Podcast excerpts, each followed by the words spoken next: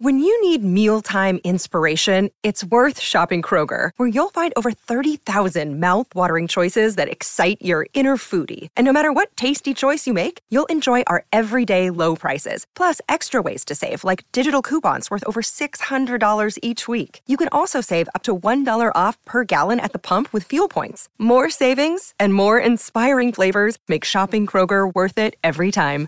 Kroger, fresh for everyone. Fuel restrictions apply. Another day is here, and you're ready for it. What to wear? Check. Breakfast, lunch, and dinner? Check.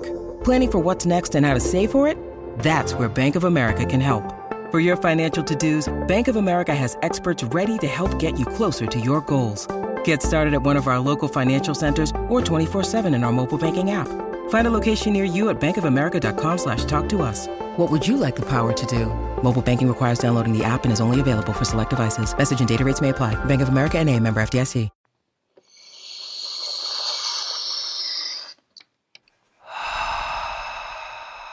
Hi. Theory.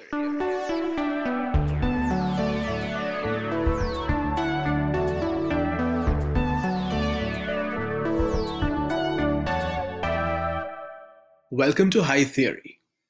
In this podcast, we get high on the substance of theory.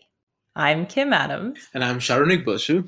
We are two tired academics trying to save critique from itself. Brilliant. In this episode, I, Saronik, talk with Kim about the death of the author. Okay, so Kim, what the heck is the death of the author? The Death of the Author is the title of an essay written by Roland Barthes. Can I just stop you right there? Is that the way we pronounce his name? Because I always get confused. Well, I sometimes get confused. Let us try in order, pronouncing all of the possibilities. okay.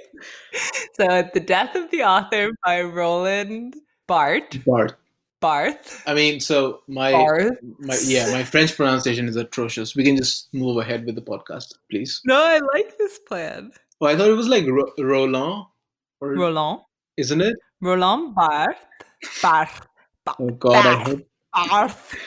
I really hope people who speak French aren't listening to this. Uh, anyway, yes. Roland. So this was Barth. listened to essay written by someone. An essay written by someone with the initials Barth. RB. Barthses. Bartses, yes. Roland Bartses. Please go on. Okay, so the death of the author is this idea by our friend Roland Barthes, however we want to say it, Indeed. that the intention of the author matters not.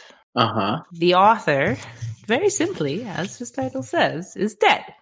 Right. We don't need the author anymore. We don't need don't need the other. criticism to try to discover the intentions of the author and thereby explain the work itself. It's against the idea of intentionality, Right. that authorial intention psh, doesn't exist. And what does he substitute instead?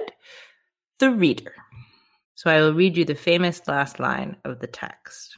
okay. The birth of the reader must be at the cost of the death of the author. Oh God, that sounds Oedipal. In a way. yeah, Uh, it is. In fact, the, the father is uh, the author is a father figure.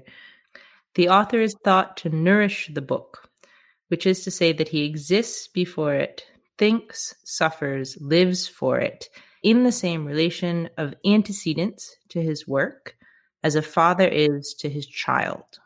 That is creepy, but also interesting because uh, it's sort of like a like a deistic conception of God, a God who re- recedes from creation after creating it. Yeah, but this is much more Nietzschean. It's like, okay, God is dead because there's there is a bit of violence to it. So it's not just that the author has made the thing and now we should let the author recede from view, but in fact, Uh-huh. Barthes wants to argue that in order to privilege the reader, you have to kill off the author. You have to imagine the text is born with the reading rather than the writing.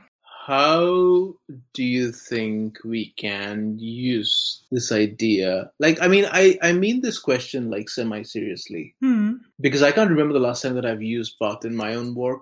To return to the question, how can we use it? There's kind of, I think, two ways of answering that question. And one is just to say that we already are using Barthes without thinking about it. Like this idea has crept into our ordinary um, engagement with texts. Mm. And we don't even think about it anymore. Mm. The way that we are willing to privilege our own interpretations of the text over any sort of imagined authorial intention Right. which I think is really common. Like in in in order to do any sort of really good close reading in a way, Uh, w- what you're looking for when you look at all those details is you're not looking for an omniscient author who is incredibly good at putting all the details in. You're not looking for the best right. realist, but you're looking for the ways in which language acts through the author. The author right. is not aware of. How would you make the distinction between, say, chasing authorial intentionality in the text and like the cult of the author? And Mm. what I'm saying is like in, in, in some cases, like the biographical details of the author are quite substantially important in the way that we read their texts. Yeah. And we could always say that those are also part of the reading and not it doesn't matter who the author is, but Well, okay, so I, I don't know. Let's hold the like cult of the author on the side because I actually find that really fun. It's like one of the reasons I enjoy writing about Gertrude Stein. But she was quite a person. quite a life, man. quite a Um, life. Quite a life. and uh, but the the like the other thing that I think is worth noting that might sort of help answer this question in a roundabout way, and it like it gets back to your how do I use this question. Uh-huh. um, is maybe even how do you use it in a way that is not about reading literature, in the way that is not our ordinary yeah. grad student life. Bring it on.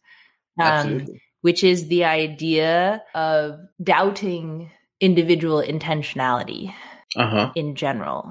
The idea that language and culture and the world acts through us much more than we act through it Right. that all of the words that are coming out of my mouth right now are not so much words that originated in some sort of romantic interiority of my sort of creative essence, but are in fact words that came into my head from outside it.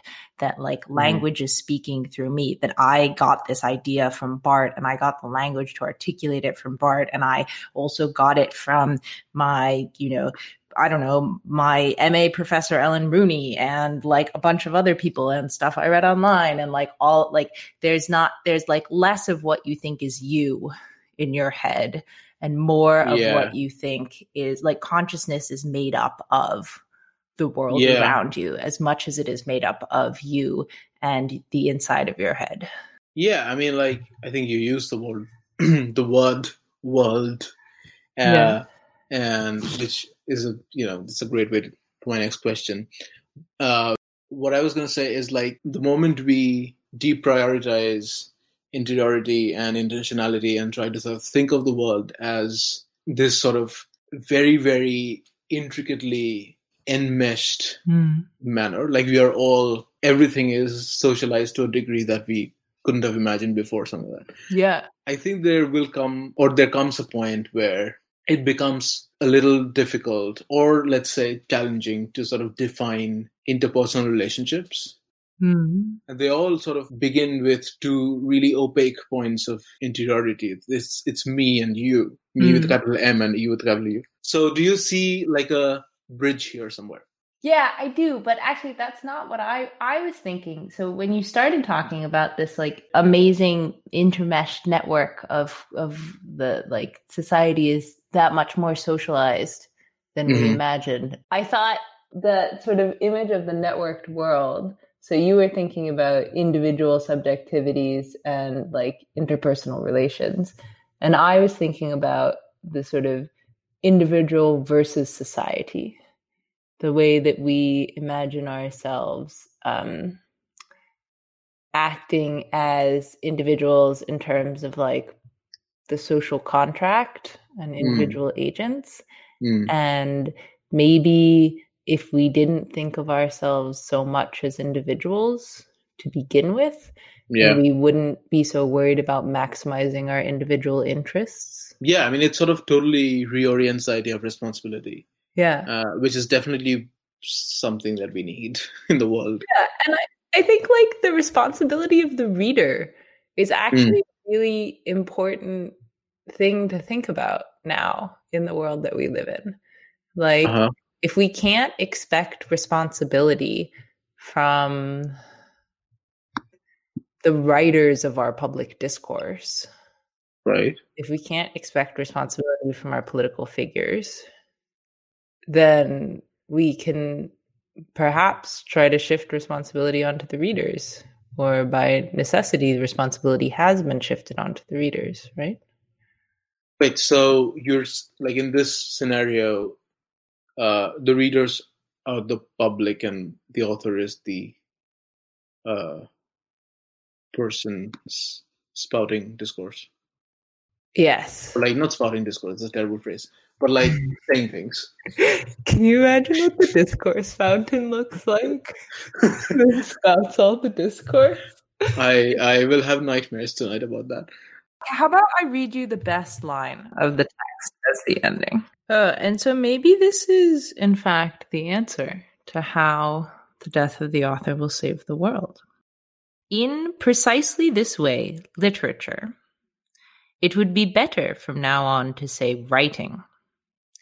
By refusing to assign a secret, an ultimate meaning to the text and to the world as text, liberates what may be called an anti theological activity, an activity that is truly revolutionary since to refuse to fix meaning is, in the end, to refuse God and his hypostases, reason, science, law. Oh, dear God.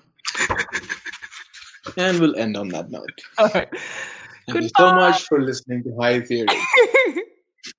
Farewell, enlightenment. Farewell, listeners. Farewell, enlightenment. Goodbye. Thank you for listening to High Theory. If you like our podcast, please review and subscribe on Spotify, iTunes, Patreon, or wherever you get your podcast fix. Saronik Bosu manages our social media presence. Owen Quinn composes our theme music, and Kim Adams edits our audio. You can also find us at hightheory.net. We hope you have a highly theoretical day.